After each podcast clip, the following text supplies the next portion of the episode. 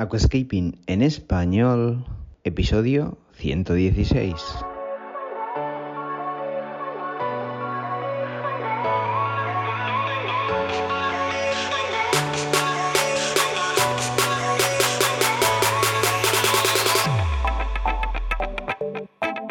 Muy buenos días a todos y bienvenidos a Aquascaping en español, el podcast de Nascapers para todos aquellos apasionados al paisajismo acuático que queréis llevar vuestro acuario a un nivel superior.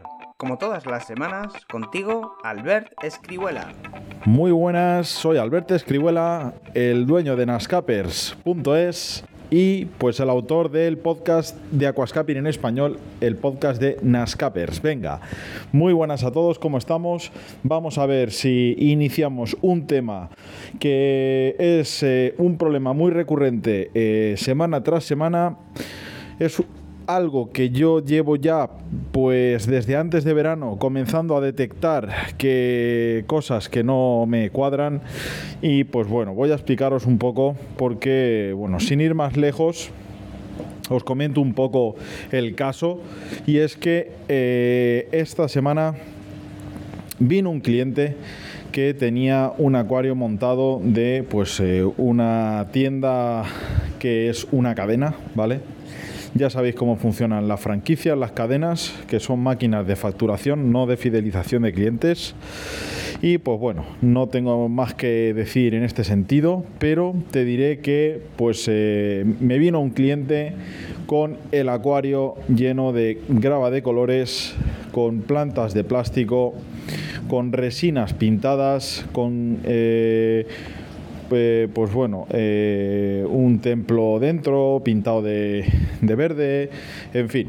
Bien, pues me vino un cliente para eh, que le analizara el agua porque estaba teniendo verdaderos problemas en cuanto a la mortandad de peces. Bien, me encuentro ante un caso muy recurrente y es que pues cliente con acuario nuevo, con peces, con todo nuevo y pues con apenas 5, 6, 7 días de ciclado ya le dicen que puede poner de todo, que no hay ningún problema y que todo va a ir muy bien con un botecito de bacterias mágicas. Y es que las bacterias que añadimos no son magia, son bacterias o comida para proliferar a la bacteria que pues nos ayudan a estabilizar el agua, pero cuando está consolidada la bacteria, es decir, si tú tienes un acuario recién montado y le pones bacteria, eso no significa que el acuario ya esté ciclado y que tenga bacteria.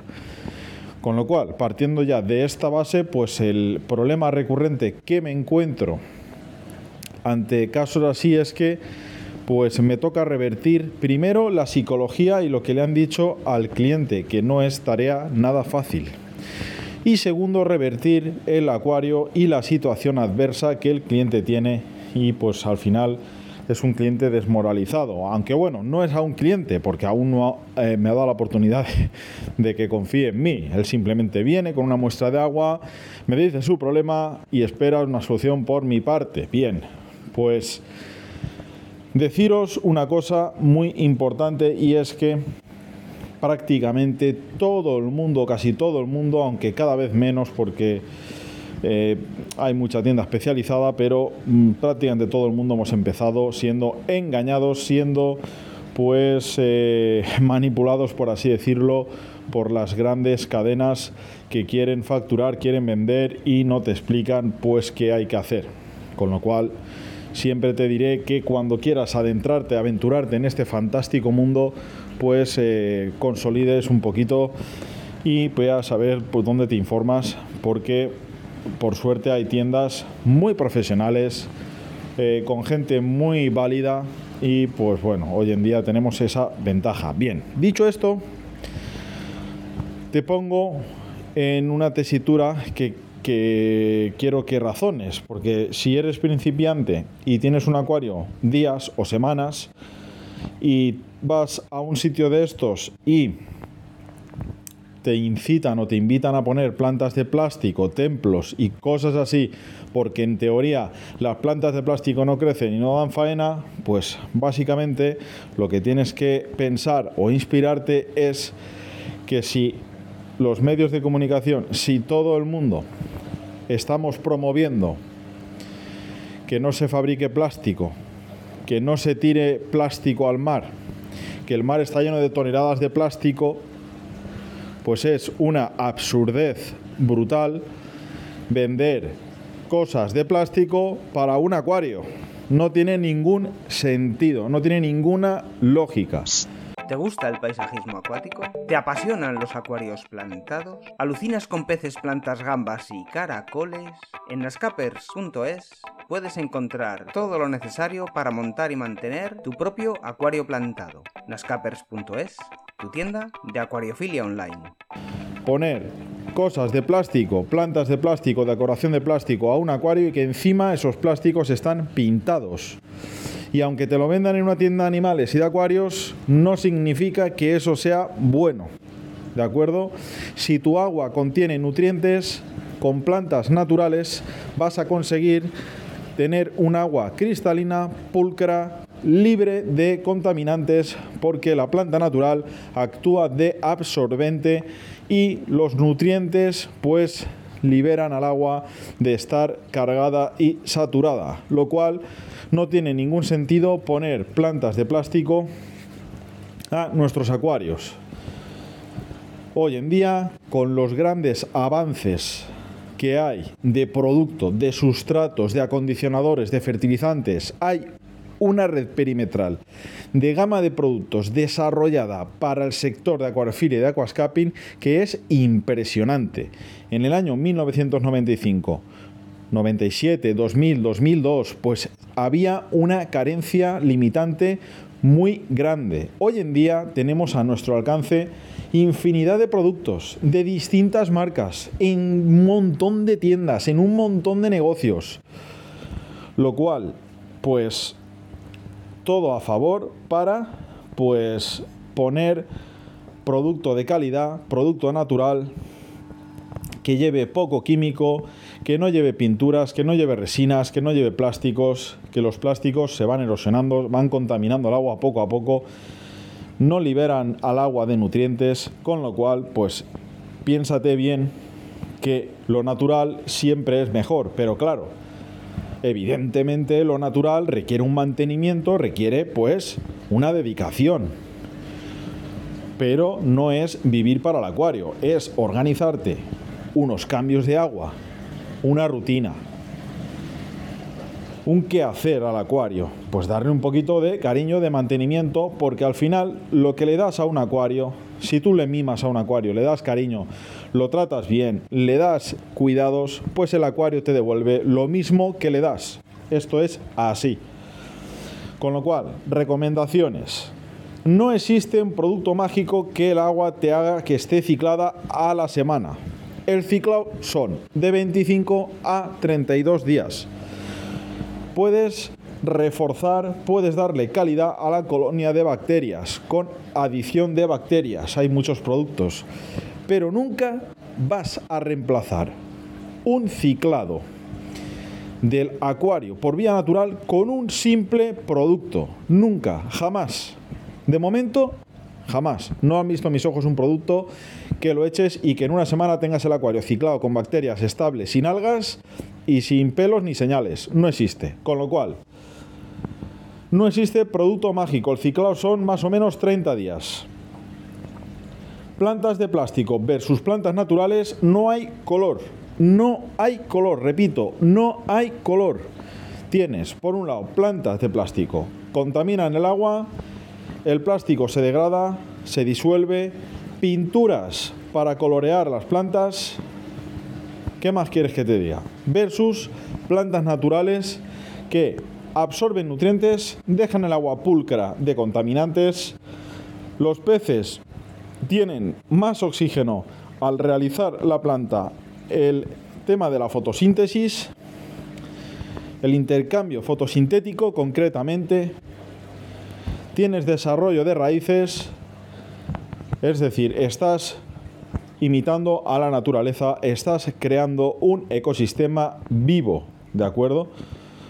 Con lo cual, pues hay que ver dónde se asesora uno también, tienes que ver qué fuentes de información hay en Internet bien si visitas un canal de YouTube, bien si visitas un blog, bien si visitas eh, podcast, bien si visitas lo que quieras.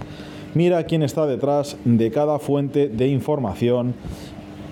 Contrasta bien el que está hablando y comunicando qué tipos de acuarios hace, qué acuarios hace, qué trayectoria tiene, qué fiabilidad le das a sus palabras, porque de verdad hay gente de mucha calidad, hay gente muy buena, hay gente que transmite, gente que vive esto con pasión, muy válida y hoy en día tenemos la gran suerte que pues hay bastantes de los que te puedes fiar y fuentes de información muy, muy valiosas. Con lo cual, pues bueno, resumiendo un poco el podcast ante algo recurrente, es que no utilices plantas de plástico, no existe un producto de bacterias que te haga que el acuario esté ciclado en días.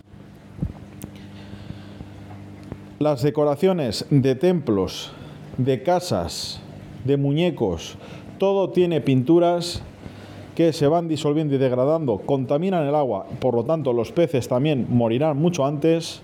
Siempre es bueno que cojas rocas naturales y recrees un ecosistema de cualquier zona geográfica. Bajo mi punto de vista, siempre es más atractivo coger y decir, tengo un trozo de paisaje en casa, tengo la montaña que visitaba de pequeño en mi casa porque la imitado en el acuario, el Peñón de cualquier zona geográfica, eh, el monte Fuji japonés, el cañón del Colorado, el Pirineo, yo qué sé, cualquier paisaje que, que siempre te motivará más que cualquier cosa de colores que, que, nada más que te hace que tener el agua regular, problemas. Bueno, el caso. Y ya, una vez os he explicado los inconvenientes de plástico versus natural, os diré que el cliente que nos visitó le ha pegado un meneo al acuario, a la mentalidad y ahora mismo tiene sustrato natural, una luz para lo, pero una luz buena, buena filtración. El acuario se está ciclando, pero ya empiezan las plantas a tener un desarrollo natural y pues bueno, hemos conseguido primero cambiar el chip del cliente de tener algo artificial que él creía que era lo ideal porque se lo habían vendido en una tienda especializada de animales. Y luego también hemos revertido, aparte de su psicología, el tema del acuario en sí. Con lo cual, pues, orgullo doble que tengo porque hemos cambiado pues el chip de un aficionado que iba a fracasar con el acuario. Y esto son cosas estos casos son cosas que a mí pues me llenan de orgullo porque es lo que eh, las tiendas especializadas, creo, bajo mi punto de vista, eh, realizamos un gran trabajo en el sentido de que la gente se fíe de nosotros, que eh, los aficionados nos vean como alguien que intenta ayudarlos y no ser comerciales ni vender. Y en definitiva, pues os puedo asegurar que a mí hay alguna marca que me quiere vender sus productos porque tiene buenos márgenes. Y yo, pues me parece muy bien, pero no voy a vender cualquier producto como sea por, por el, el simple hecho de que tenga un buen margen. Tienen que acompañar muchísimas cosas. Yo siempre digo lo mismo. A mí, en lo personal, no me vale de nada ganar un buen margen en un producto si al día de mañana ese producto le va a dar problemas a mi cliente o al día de mañana no le va a ser útil o al día de mañana le va a crear más problemas que ventajas. Con lo cual, ¿para qué quiero yo un buen margen en un producto de estas características? Pues bien, este podría ser el resumen del podcast y pues bueno, vamos a dejarlo aquí. Em, este ha sido un capítulo un poco reflexivo, un poco pues eh, poniendo eh, ciertos puntos sobre las is. Y pues bueno, espero que sea de tu agrado.